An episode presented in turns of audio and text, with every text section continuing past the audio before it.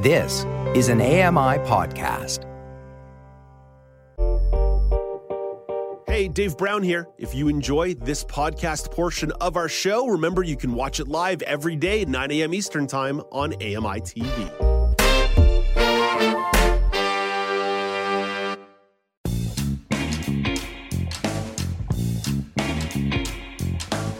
Welcome back. It's now with Dave Brown. The Hockey Canada scandal continues to impact the sport at all levels. Even with the board stepping aside, sponsorship dollars and government funding remain frozen. Now, we've spoken about the organization's mishandling of complaints related to sexual misconduct and other misconduct. What we haven't explored in depth is how the freeze in funding may impact equity based programs. Think grassroots programs, or women's hockey, or parasports. Let's discuss some of these ramifications with journalist John Loeppky. John recently wrote an article for the Globe and Mail on this issue. Hey, good morning, John. Great to chat with you once again. Good morning, Dave. So, John, let's start right here. How concerned should parasports funded under the Hockey Canada umbrella be? Well, I think we've seen, um, as uh, as I pointed out in the article, and as some other journalists have pointed out, um, particularly at the Globe and Mail and elsewhere, um, that uh, that some funders have have named their commitment to parasport. Other funders, um, it's unclear whether they were ever funding parasport in the first place, um, and some have seemed silent. So, uh, yeah, let, us call it a mixed bag. Um, I, I think the level of concern, and I don't have you know access to balance sheets or anything like that. The the level of concern um, is more on the reputational side, uh, as I'm sure we'll get into. I, I, I know we don't have access to the balance sheet, John, but mm-hmm. but certainly I think we can make some well guided assumptions here about the importance of the funding for these programs at the elite and grassroots level that comes from the top down. Yeah, absolutely. I mean, one of the, one of the things that we see in Canadian parasport is this difference of model. So whereas something like Wheelchair uh, Basketball Canada or um, uh, Canada Wheelchair Rugby exists as their own uh, separate nonprofits, um, uh, things like the para hockey team existing, or at least one of the para hockey teams, because there is a, a funding push for a women's para hockey team. Um, whereas that is more under this large and broad band, and um, and that means that there are advantages inherently and and disadvantages to those to both of those models. Let, let's dive a little deeper into these models because obviously that we can advocate and say please make sure you're funding these programs properly these equity programs properly.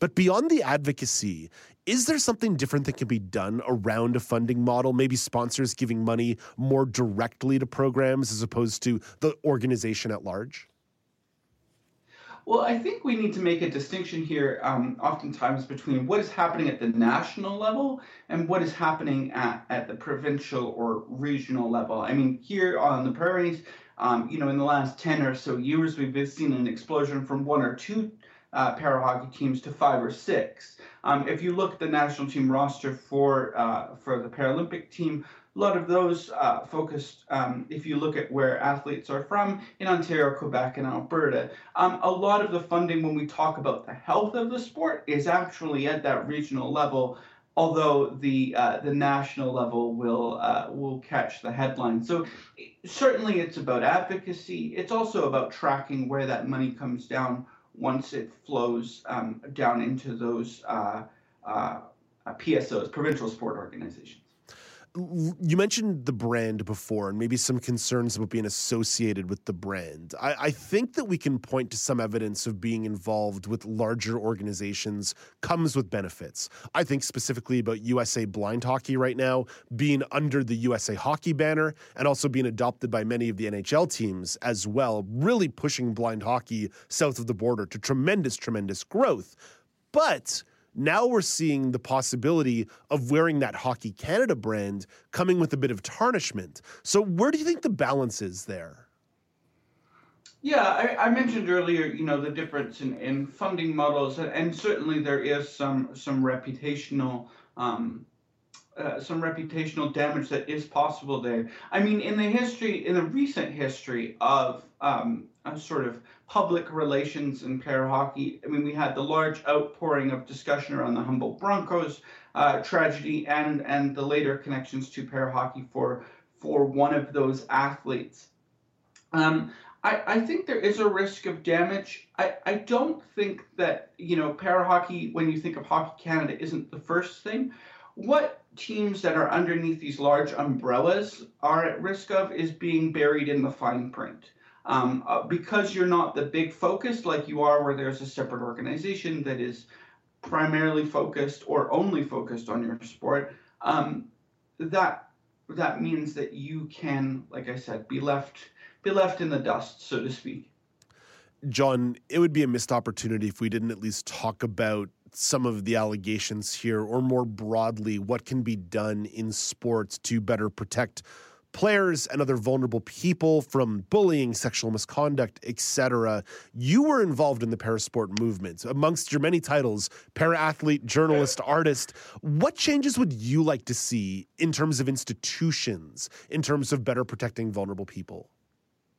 Absolutely. I mean, I, I think in some ways the call is coming within the house. I mean, it's easy to look at this from a from the from the large scale scandal that, that we're seeing in Hockey Canada right now. Um, but Parasport has its own uh, and and disability community in general has its own issues with bullying harassment um, and, and, discrimination. Uh, there's been research that is currently ongoing, I believe, at, at some universities around um, safe sport and what safe sport can mean in a Paralympic environment. I think we need to look really deeply at what that can be because it differs so vastly along the spectrum of Paralympic sport. Um, related to not only the physical uh, and mental needs of different athletes with different disabilities and different quote unquote levels of disability, um, but also how um, Paralympic athletes can be, uh, it's funny to use this word, but integrated into wider discussions of, of bullying and harassment. I think it would be very easy for us to look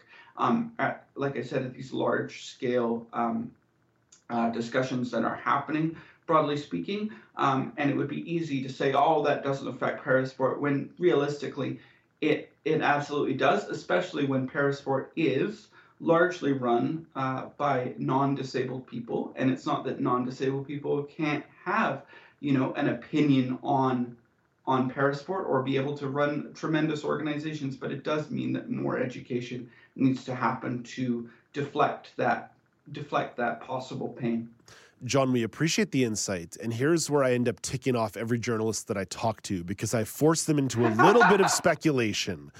Do you think okay. Hockey Canada can repair their brand, or do you imagine we may have to consider a whole new organization? I've I've wavered on this, John, for the sake of offering my opinion on this. I sure. thought that perhaps the World Juniors last summer, certainly the enthusiasm wasn't there, but it felt like by the end, okay, people have kind of forgotten about the Hockey Canada story. And then within weeks, it was right back into the fire for the organization. So I'm starting to lean towards the possibility of perhaps we need to consider a whole new organization nationally for hockey in, Can- in Canada. But that's my feeling. Where do you land on this? Yeah. Um, I think you're always in a dangerous spot when when a sport with all of its with all of its foibles and all of the potential for abuse that come within a sporting environment, particularly at the youth or major junior level or whatever the sport wants to do, you know, you're always in danger when when that sport is so heavily tied into national identity. Um, the pessimist in me says that that Hockey Canada will, and maybe in some corners this is seen as optimism. I happen to label it as pessimism. Um, that I, I think Hockey Canada will will um, come out the other side of this. I don't think. I think with the discussions certainly um, about racism in, in hockey more generally in Canada, I don't think that creating an entirely new organization absolves the issues at hand. Um, mm. I think hmm. those are fairly uh, deeply rooted. Um, and, and I think we were talking earlier about the importance of grassroots and, and that the funding really exists at that grassroots level. That's where the impact is felt, even if the national teams grab the headlines. Um, and I think any reformed Hockey Canada, uh, reworked Hockey Canada, however we want to phrase it, is going to have to tackle these issues.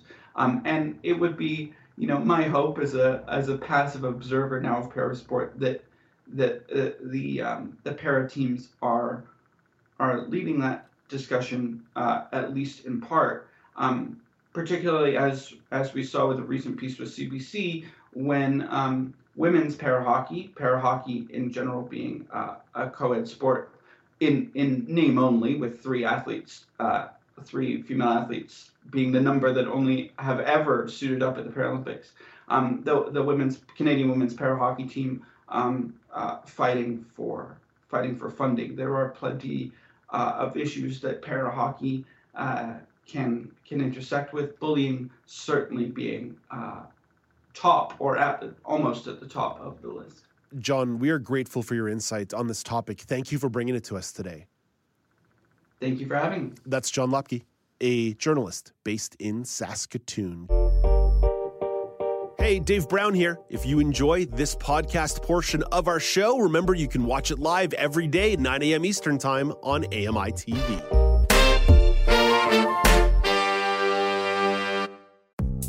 The Walrus is Canada's conversation, and you're invited to take part. Download AMI's Voices of the Walrus, where professional narrators read selected articles from the magazine.